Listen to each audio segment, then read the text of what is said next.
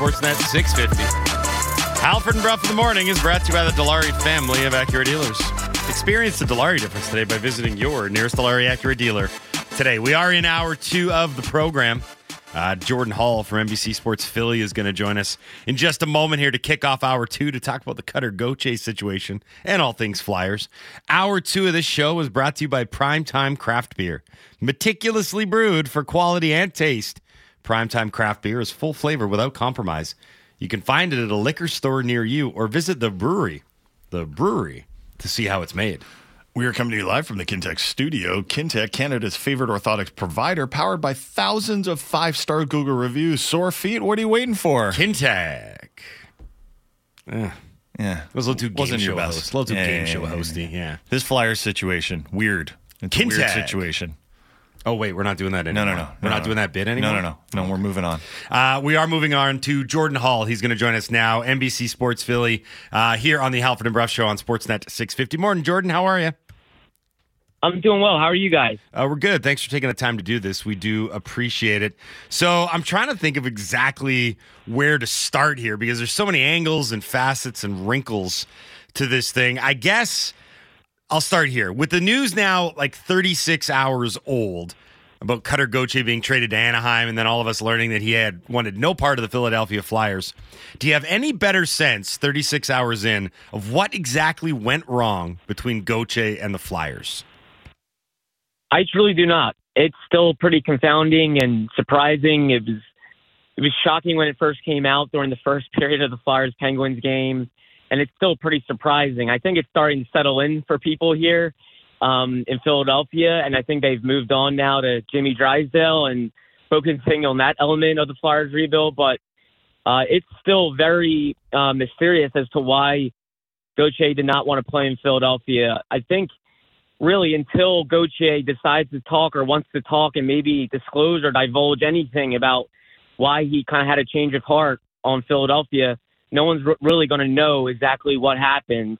Uh, but I think the Flyers in house are fully shifting gears now to what's next. Uh, they, I think they came to grips with it uh, when he first told them around Mayish uh, that he didn't want to play here. Um, I think at first they were frustrated and that, and pretty peeved that you know, initially he told them that he was pumped to be a flyer, and then he changed his his tune. Uh, but now I think they're very much focused on Jamie Drysdale and trying to see what's next here in their rebuild. And and really, I think they're going to have to focus on Matvey Michkov. He's I think now going to be the really the next pillar to their rebuild and and a guy that they're going to want to make sure wants to be here and come here whenever he can uh, when his KHL deal runs up. Now, there was the actual act of not wanting to play in Philadelphia, but it was also the way that Gauthier went about his business. And it seemed as though uh, a lot of people were more than willing to point out the numerous occasions in which he very blatantly snubbed the team, including this most recent one at the World Juniors, where his camp just flat out refused to meet with the Flyers, even though the Flyers fl- sent over a contingent, essentially. So I think I'm just curious about that angle of it, where it's not just about not wanting to play in Philadelphia, but a large uh, section of the fan base and media pundits saying that this was a real a high level of disrespect towards the organization from a guy that hadn't played a single game in the NHL. I think there's absolutely a feeling of that. Um, Keith Jones and Danny Briere are extremely well liked in hockey circles. I mean, they're respected by many and by most. Uh, Keith Jones does things the right way. I think Danny Briere does things the right way. Uh, they're very much considered first class people, and I think people were awfully surprised that he, you know, Gauthier apparently kind of ducked them. When Keith Jones, when I heard that Jones was going to Sweden, the, the team's president of hockey operations, I, I was, that kind of opened my eyes. I was thinking, well, why would they send kind of the boss boss? You know, do they really, are they really concerned about things? And that was really turned out to be a last ditch effort was to send Keith Jones and Danny Briere to try to meet with him one more time to sway him on the Flyers' future and get him maybe on board. Um, and you know, listen, maybe Gauthier and, and maybe we'll find out later that perhaps they, were. Hey, we told them. We told them that we, you know, we weren't going to sign, and that's all we had to do. Uh, it, you know, it was now the ball was kind of in their court to make something happen and um, make a trade happen. And maybe they didn't want to meet anymore. Maybe that's fair, but uh, Yeah, you know the fact that the communication kind of evaporated um, definitely kind of surprised me, and I think surprised a lot of people. And I think that certainly probably did not jive well with fans. Uh, when fans here in Philly feel like you know a 19 year old didn't want to talk to Keith Jones and Danny Briere, I don't think that sat well here with the fan base. How excited before all this went down were Flyers fans about Cutter Gauthier being one of their prospects? Oh, big time. I mean, he was really going to be a face to their rebuild. Uh, the Flyers haven't had a ton of top five picks in their history. Uh, they had one recently, obviously, the number two overall pick in Nolan Patrick in his draft, and that didn't pan out. So Gauthier was kind of the next one. He was the next high pick for the Flyers that fans were really excited about. And then they followed him closely. And of course, he stands out at Boston College. He's one of the top college hockey players. He goes to the World Juniors and he shines, and he and he very much sounded like a flyer when he was at the draft. Um, just talking to him uh, in a one-on-one Zoom interview when he was picked, I had the impression of, wow, this kid sounds like a flyer, and he might be the next, you know, the next uh, foundation piece to the Flyers trying to get back on track. So it was very much Cutter Gauthier and then Matvey Michkov, and these were the two guys that fans really obsessed over. They follow them, they watch their games, uh, Boston College and Michkov in the KHL, and uh, people were very excited about him, and he was getting close. I mean, people thought he could have been a flyer this season. Uh, it didn't turn out that way, but people very much thought he could have maybe played games for the Flyers at the end of this year, or at least signed his ELC, and he would be knocking on the door. So there was considerable buzz about Cutter Gauthier here in Philadelphia. So that's why I think it stings as much as it has for the fans. Do you think, in a way, this? Could, I'm not going to suggest this is a positive thing that happened because you know I don't think it is for the Flyers overall. Um, but is there a way that they can use this to kind of circle the wagons on the Flyers and help rebuild that identity, help rebuild that pride in the team. Um, a scapegoat can be real, real useful sometimes. I do. I think that's an excellent point. I was thinking about that the other day. I think there's a silver lining to it for the Flyers. One, I think you're having a lot of people come out and kind of defend the Flyers. People are, you know, kind of coming out and saying, hey, you know, we think the Flyers are first class. And, you know, I remember my time with the Flyers and it was a great organization. And I can't believe someone maybe would turn them down. So I think you're having some people come out and really back the Flyers publicly. And I, I think that can't hurt. And I think it really has kind of motivated people in the locker room and within the coaching staff and within, within hockey ops. I mean, even Travis Sanheim said it the other night that uh, he was surprised that Cutter Gauthier didn't go to development camp, and he he said that stayed with a lot of players in the locker room. That when they heard that he was not coming to development camp, he said uh, every player should go to development camp whether you're skating or not. So uh, it, almost weirdly, it, it motivated players actually on the current roster.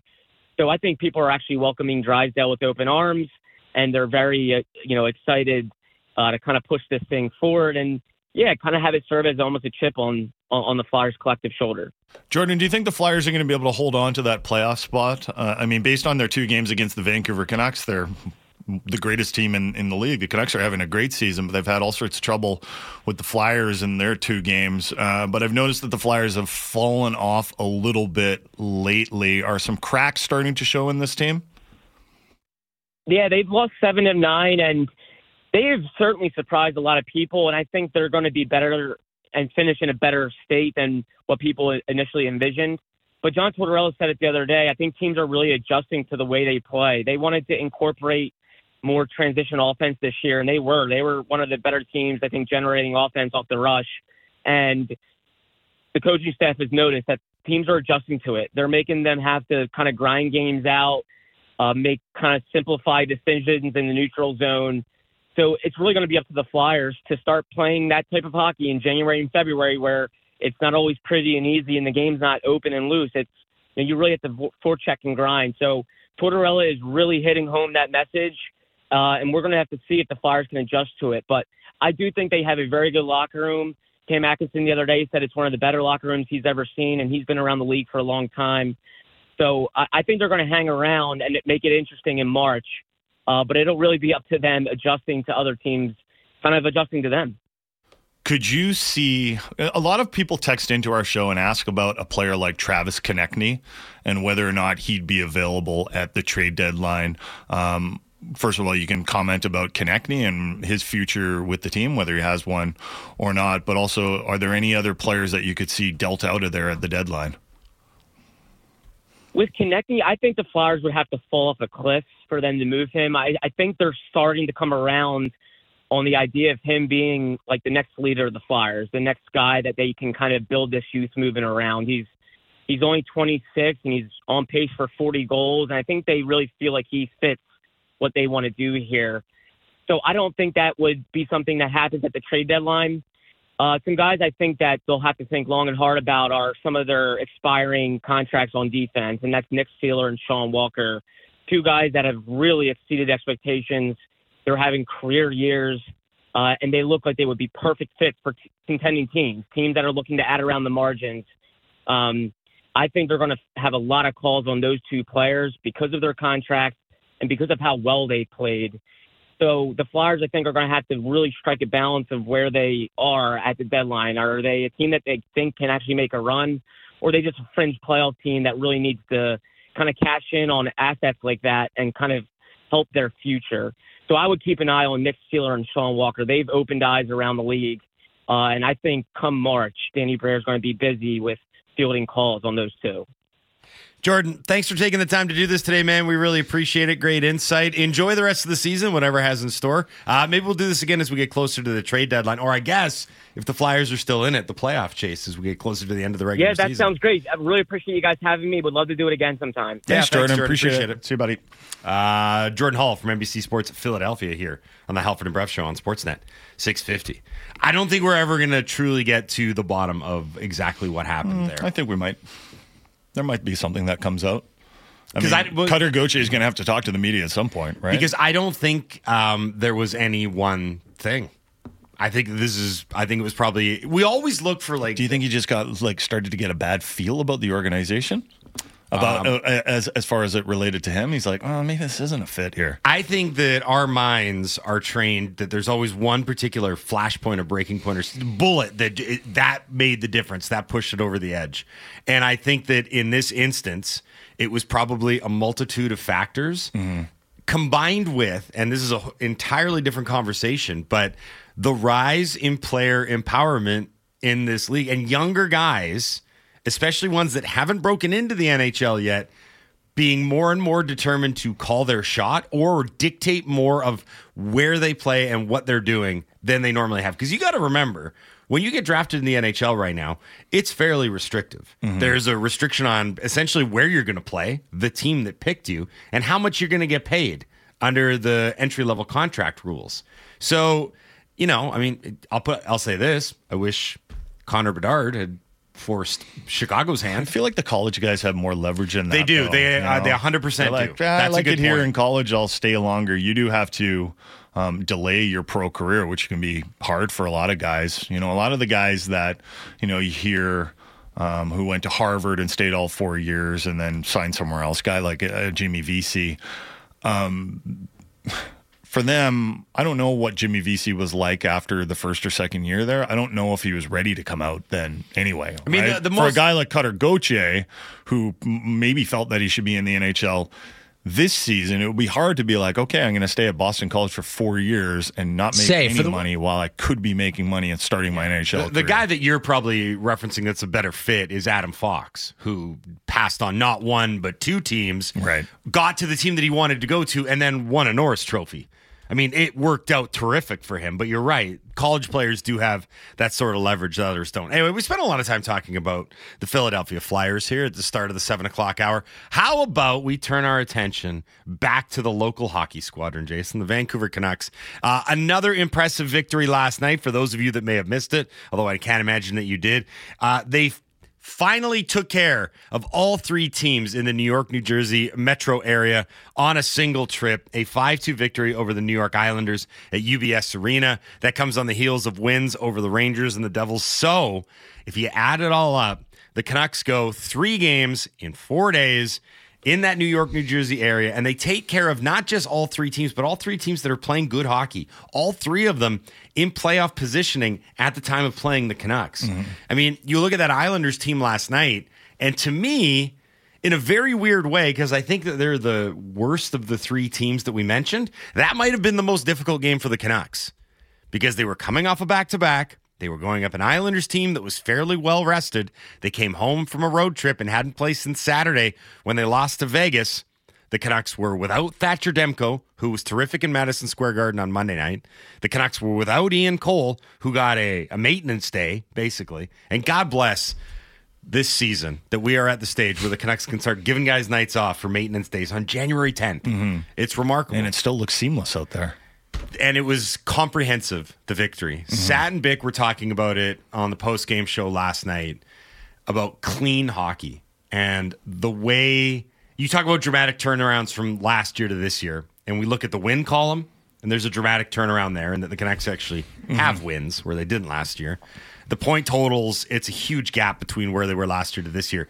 But stylistically, that might be the biggest turnaround. It's because, respectable hockey. It's winning hockey. But they were so non-respected last year. It was a joke at times. Yeah. The it wasn't just the way that, the, or it wasn't just the losses. It was the way that they were losing. Well, even some of their wins, some of their wins where you know that seven that five crazy game yeah. they played against the Habs, and people are like, "Wasn't that entertaining?" I was like you know, I can I can watch beer league if I want to watch this like crazy, you know, turnaround and scoring and nobody playing defense and you know, like yeah, mm-hmm. or I can watch, you know, if I want to watch good players play beer league. I, I that's why I don't like the All Star game. Yeah, because there's like no structure, there's no intensity. It doesn't seem particularly hard to score. Mm-hmm. You should celebrate goals when you score them. It should be hard to score, and it should be hard to score against you. Yeah. Now there's a lot of talk right now about how this is all a byproduct of buying in and this is about Rick Tocchet delivering a message to his guys and making them understand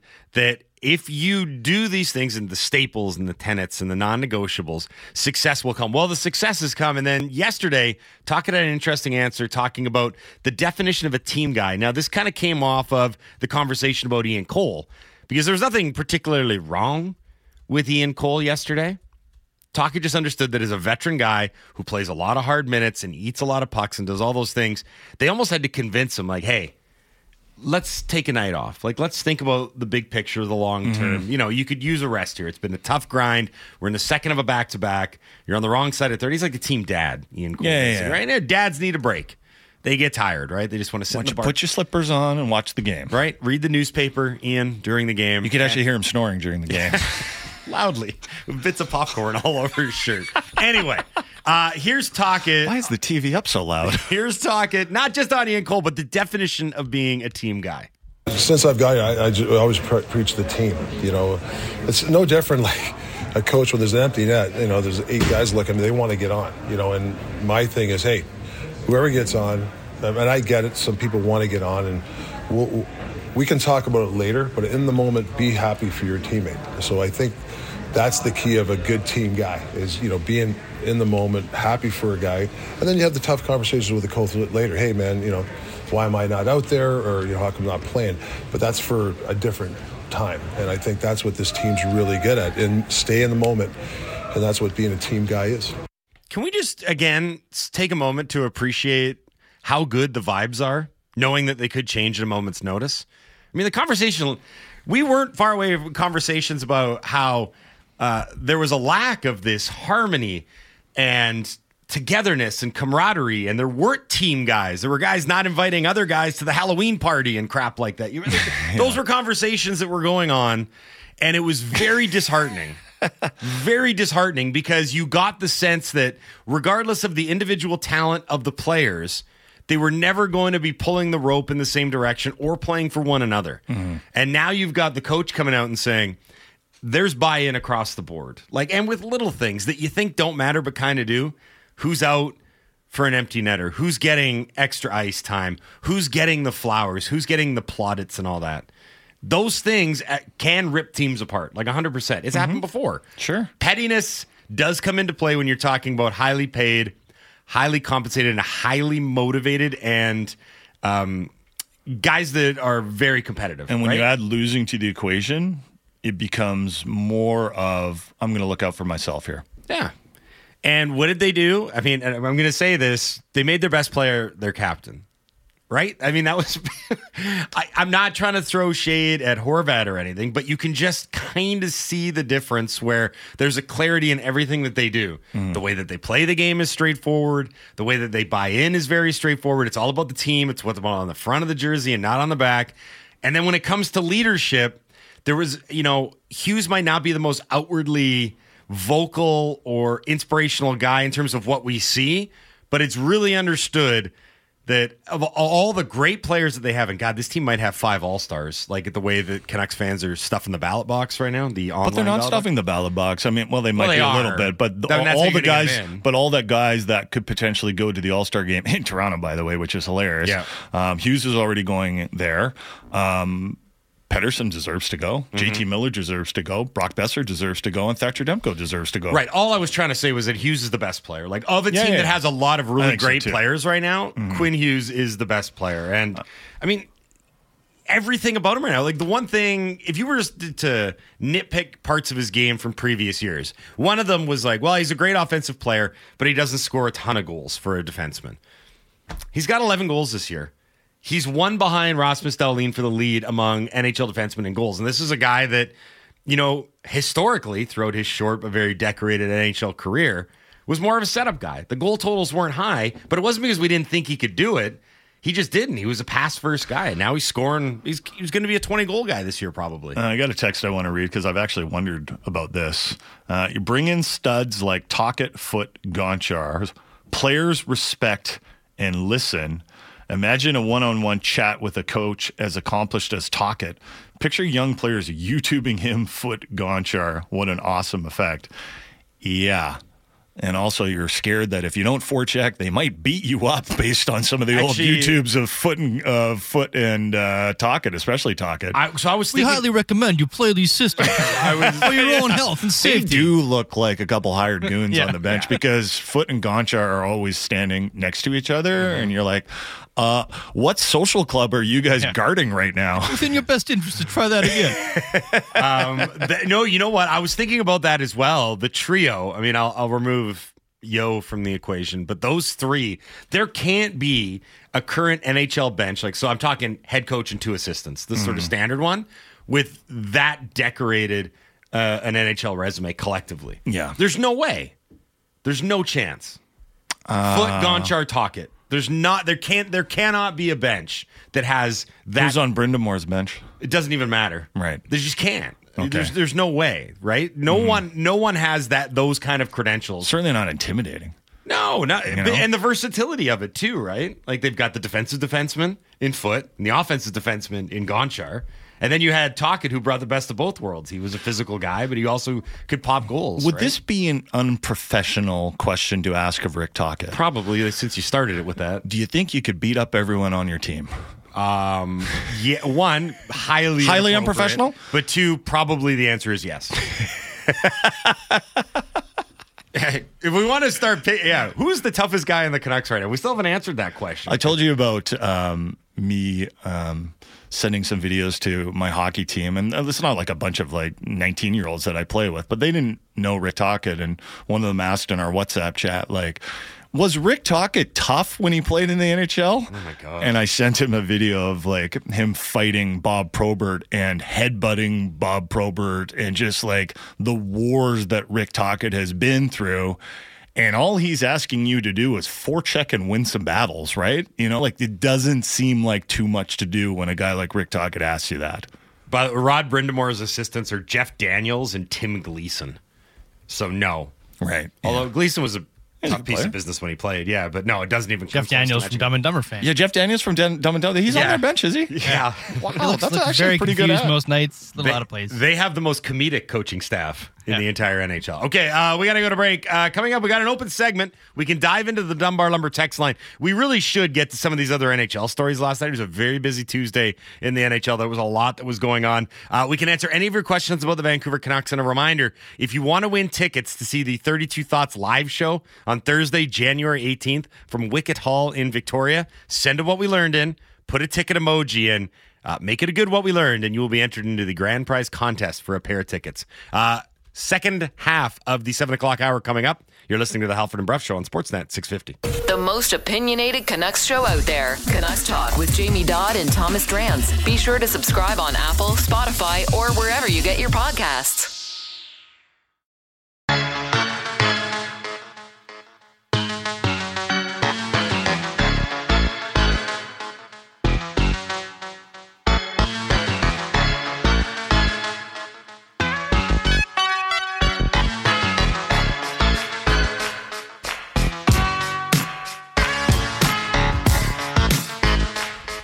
Seven thirty-three on a Wednesday. Happy Wednesday, everybody. Halford Bruff, Sportsnet 650. Halford and Bruff in the morning is brought to you by the Dilawri family of Acura dealers.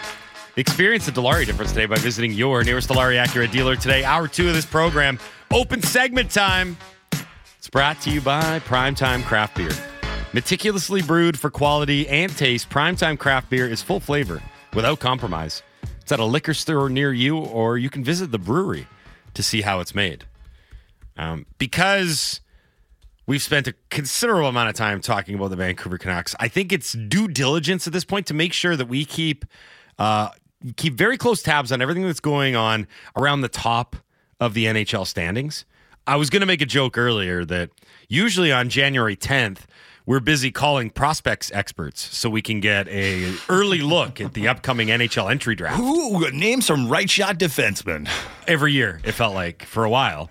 That or we start calling teams that might be interested in buying some of the Canucks assets at the trade deadline. We're not in this position where we're like, ooh, the Canucks are second overall in the NHL, chasing the Winnipeg Jets for first overall. But that's where we're at. By the way, uh, the Jets won their seventh game in a row last night. They've now uh, gotten points from 13 straight games. It was a shutout 5 nothing victory over the Columbus Blue Jackets. Winnipeg has allowed two goals or less in 10 straight games. And of course, they shut out the Jackets last night. They have now allowed three goals or less in 30 straight games. I cannot believe how stingy this team is. I saw Sean Reynolds was on uh, Sportsnet Winnipeg Jets Insider was on with Jeff Marek the other day.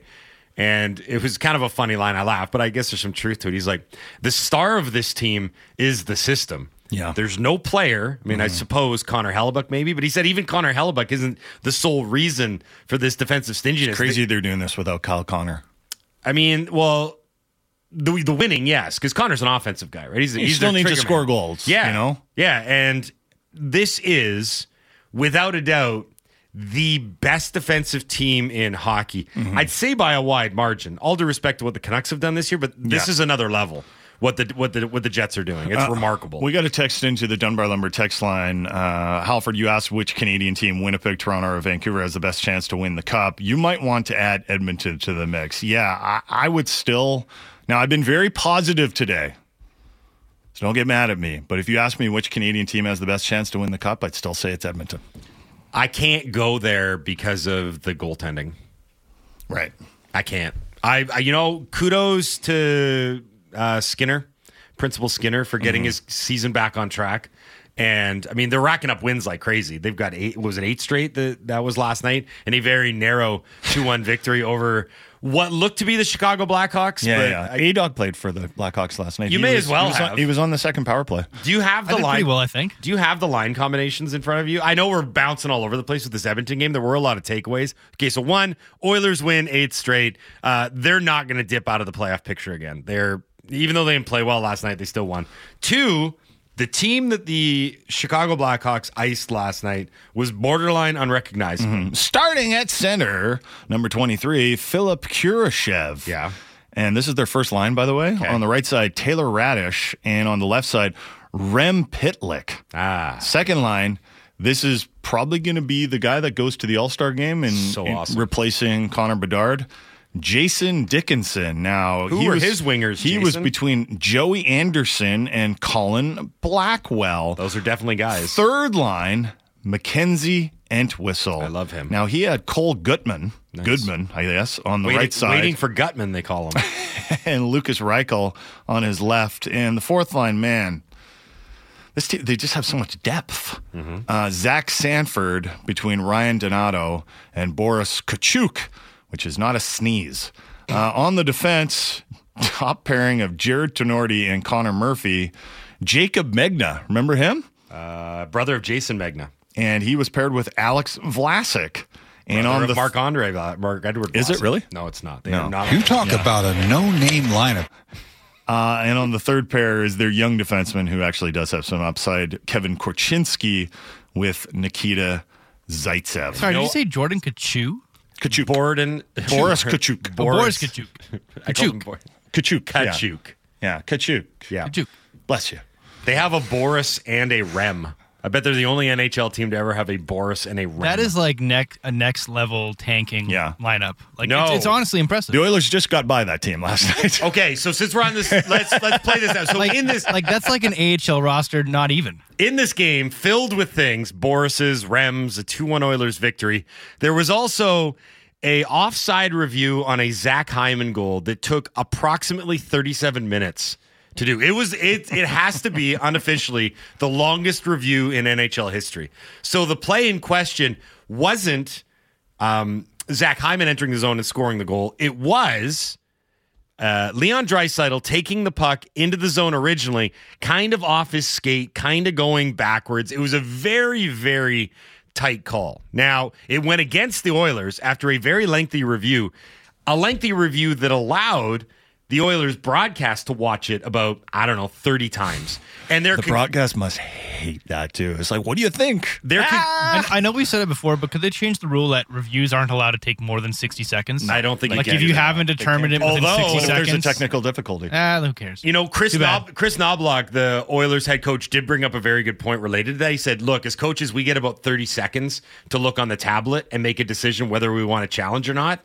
The referees and the linesmen get unlimited amount of time to look at it and look at it and look at it. And that was basically the argument that the Oilers had. It's like it felt like they kept looking at it enough Say, times for for the the one- like they convinced themselves that there was something there. I don't know if that's the case. like if you don't okay. know within, what they were if you don't know within though. I know sixty that's what he seconds, they saying. shouldn't count it. All I'm trying to do is set up some audio from Connor McDavid, who was pretty steamed and pretty candid in the aftermath. Uh, Oilers still win 2 1, but here's what McDavid had to say about the very lengthy goal review that was wiped out due to offside. If it takes you 15 minutes to, to determine if it's offside or not, um, it probably doesn't really matter. Um, you know, um, you know, I talked to the linesman after. Ultimately, it's not a, not their call, I guess. You know, obviously they said it came down from the league, but you know, you zoom in, you zoom in, you keep zooming in until you can't zoom in anymore, and I guess it's offside. So, um, you know what? Um, so these these are calls that. Uh, you know, change games, and ultimately it didn't go our way. You know, that was a big call. Um, it would have really, really hurt them, and um, I thought it should have been onside. I mean, it's kind of possession too, right? Like the argument of possession. Um, that whole debate can start again. Um, you know, it was such a close one. You'd like to see it. You know, I, I think the NHL uses the analogy dead wrong, right? They, you know, if it's if it's dead wrong or something like that. I don't know what they say. Like they want it to be clear and obvious, right? Um, that one's certainly not clear and obvious. Uh, so the Oilers, despite the disallowed goal, took care of whatever was left of the Chicago Blackhawks last night, two one. So Connor Bedard, you mentioned it in my ear during the break. Can you give me an update on the the fractured jaw is going to keep him out how long, Andy? Six to eight weeks. That news just came down. So no Connor Bedard for the foreseeable future, which sucks. Is he still going to win Rookie of the Year? Ah, this is going to be tough now. You missed that much time, that many games. It's going to put a dent into his resume. Who's going to the sure. All Star game for the Blackhawks? Is it Jason? Jason Dickinson. Is it him? Or Boris Katchouk. Kachuk, Kachuk. Um, now, the Chicago Blackhawks are bad. Somehow not as bad as the San Jose Sharks. I actually feel bad for David Quinn right now, the head coach of the San Jose Sharks, because last night in Toronto, they lost seven to one. It was their 12th consecutive loss. All 12 of those losses, Jason, have come in regulation. They have not scratched out a single solitary point since December 12th. Oh, good, good for the Leafs for winning in regulation. twice, as a matter of fact, because the Leafs got them back to back. They were in San Jose, they beat them 4 1. Then they came back to Toronto and they're like, let's make this worse for you, David Quinn. The San Jose Sharks have nine wins this season. Yeah, they're terrible. They have two losing streaks that have reached double digits. And I might remind you, we are barely at the halfway point of the season for some of these teams. David Quinn sounds, looks, and feels like a man who is just wanting this thing to end. They have guys on that team that epitomize bad systems hockey. Yep. In Anthony Duclair and Mike Hoffman, who are snipers, but there's a reason they bounce around a lot. Yeah. And they're waiting to bounce out of there right now, I would imagine. They're just counting down the minutes until the mm-hmm. trade deadline when they get picked up for a six round pick Yeah. from somebody. That's probably what'll happen. And that's a hard thing to try and coach. But I mean, David Quinn was borderline despondent yesterday. I tried to find audio, but nobody from the Sharks side of things was posting audio. The Sharks Twitter account had a crying Jordan meme graphic. Oh. that was the last thing they posted That's last night. That's still relevant, right? Well, like, what are you going to do if you're the San Jose Sharks social media guy? Yeah, yeah. You're you've lost 12 straight games. You lost seven to one in Toronto. There's no positives to be taken from this. Your head coach is beside himself. You know, uh, for consider this. David Quinn called it arguably our worst game of the year. This is a team that has allowed 10 goals twice this year. and that was the worst game of the year. What do you think Tomas Hertl is thinking about having Get me out of here, please. long-term extension? He's 30 years old. He doesn't have all that many years left in the prime years of his career, Mm-hmm. and he's committed to this. Now, hopefully, for his sake, he's thinking, "I'm going to go buy something. I'm rich. I have a lot of money." Little retail therapy for Tomas, but you know, if I'm sure he's a competitive guy and he doesn't want to be playing these games, like I don't like playing these games when it's beer league, right? We all play in these games like, oh, you know, Billy couldn't make it, so we're kind of screwed here tonight. Well, the stuff that's coming out of the so I, I mentioned David Quinn. David Quinn went on a, a swearing tirade too yesterday. yeah, yeah, yeah. S the S word, the F word in relation to losing all the time. And then there was an article that came out, I think it was on uh, NBC Sports Bay Area, talking about how the players have now resigned themselves to the fact that even if they play their best or close to their best, they're probably going to lose. And that's a hell of a thing for a professional hockey team to throw out there and openly acknowledge that we are so bad at this that even if we do everything right, or at least as well as we can do it, we're probably still going to lose games. That's tough. Uh, a team that is not losing games right now, the Seattle Kraken. There are a lot of teams that are streaking. If you look right now, the Oilers are on fire, the Jets are on fire. The hottest team in the NHL might be the Florida Panthers. And if it's not Florida, it might be the Seattle Kraken. They won their seventh straight game and extended their point streak to 11. They beat the Sabres 5 2 uh, in Buffalo.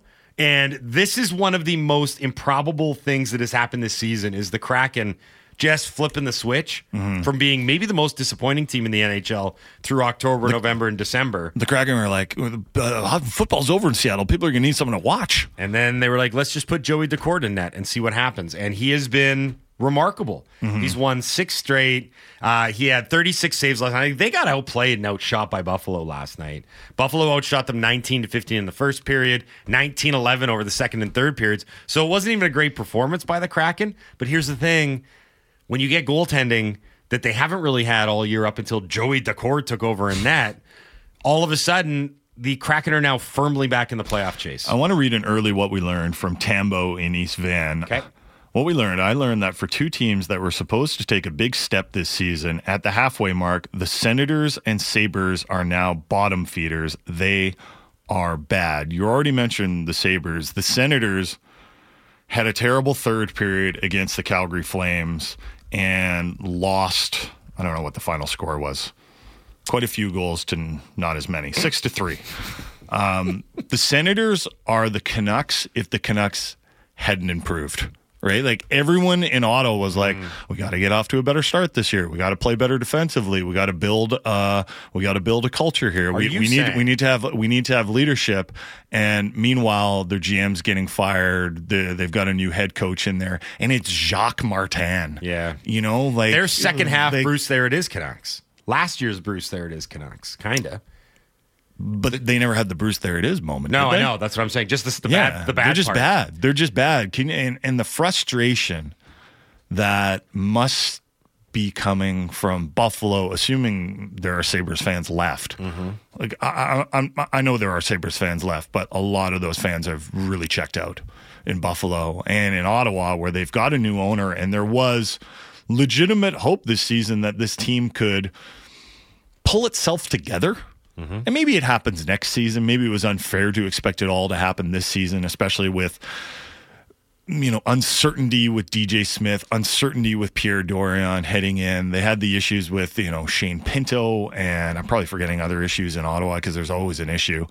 Um, Remember, maybe they, they got dinged for the Evgeny Dadonov trade. well, which led to Pierre Dorion's Yeah. firing. There maybe there were issues. Maybe it's next season that is more fair for them to come together as a team. But I also think that the new management group there is probably looking at certain players like Jakob Chychrun's name is out there. Oh yeah, You know, they're going to have to. like they might have to make some some more significant moves before they're even in a position to compete again.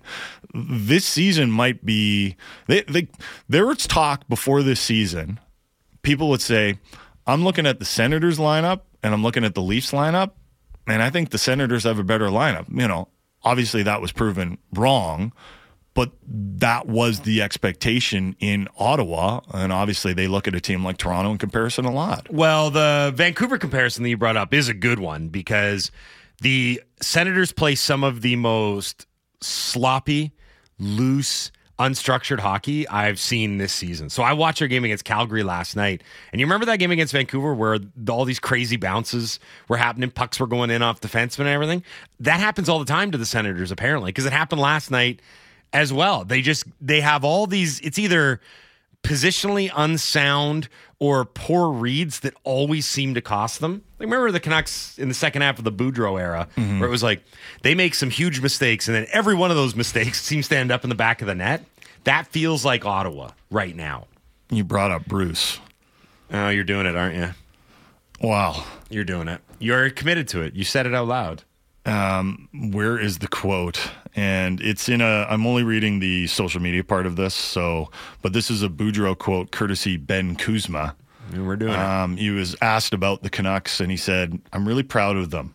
I will say this: if Thatcher Demko was ready from the beginning of last year, we might be having this conversation live. He had the knee operation in summer, and his start was slower, and he got hurt again.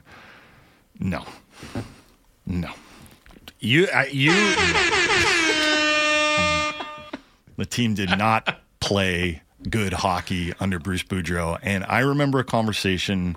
Since I'm throwing Bruce under the bus, I'm going to throw you under the bus too. Don't I- bring me into this. I remember a We weren't gonna do conversation we had during the Bruce Boudreau era, and it was nearing the end. And I said, I asked you openly, do you think the Canucks are a well coached team? And you said yes. And I said, I like vehemently disagree with you just because you can see it.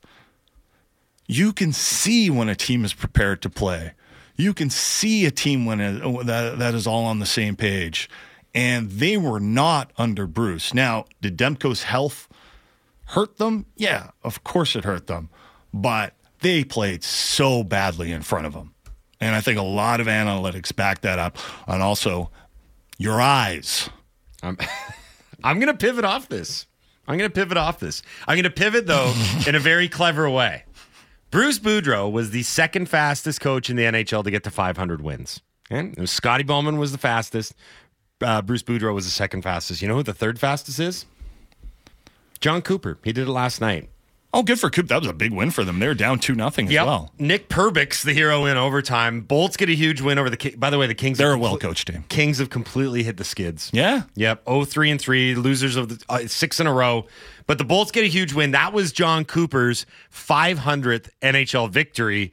Uh, third fastest, as I mentioned, and just the sixth coach of all time to get all 500 wins with the same team. That's Now- the most impressive part to me. What did he did it, It was in his the first same gig. place? Yeah, I his know. first NHL gig. Yeah. He's got to 500 with the same team. So here's a question for everyone. We can all weigh in. Um, we we talk about Team Canada, and we always talk about like the forward lines, who's going to make defense, who's going to be in goal. That's a big question. If you had to pick Team Canada's coach right now for the next major international competition, would it be Coop? He'd be my he'd be Rick- my choice. Rick Tocchet. Well, see, that's the thing. Tocchet, 1987 Canada Cup. He's got the experience. Tocchet has very much entered the chat. Right, he's got the experience as a player. He's the coach Mm. yeah, of the year. Coop's, Coop's played out. He's old news now. Yeah. What did he do when he was playing? Days he was a lawyer. The, Li- the Lightning are they have a very good chance of missing the playoffs this season. I know they had Yeah, a good win. they had a last big win night. last night. Hey, can we talk about Pierre Luc Dubois Well, hold on. I just you just yell out a name if if everybody wants. Is everyone even on microphones right for now? coaching? Yeah. Uh, You say well, just a totally viable Yeah, yeah, choice. Yeah. He'll be in the mix for it. 100%.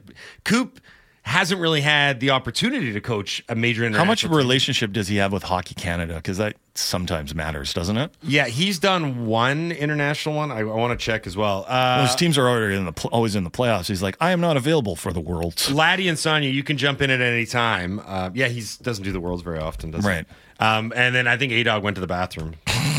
Hopefully outside, like a good dog, but we'll see. Um, who, He's cleaning up the mess. if right you now. if you had to pick, you, I mean, I know I'm throwing everybody on the spot right now, but if you had to pick, who'd it be?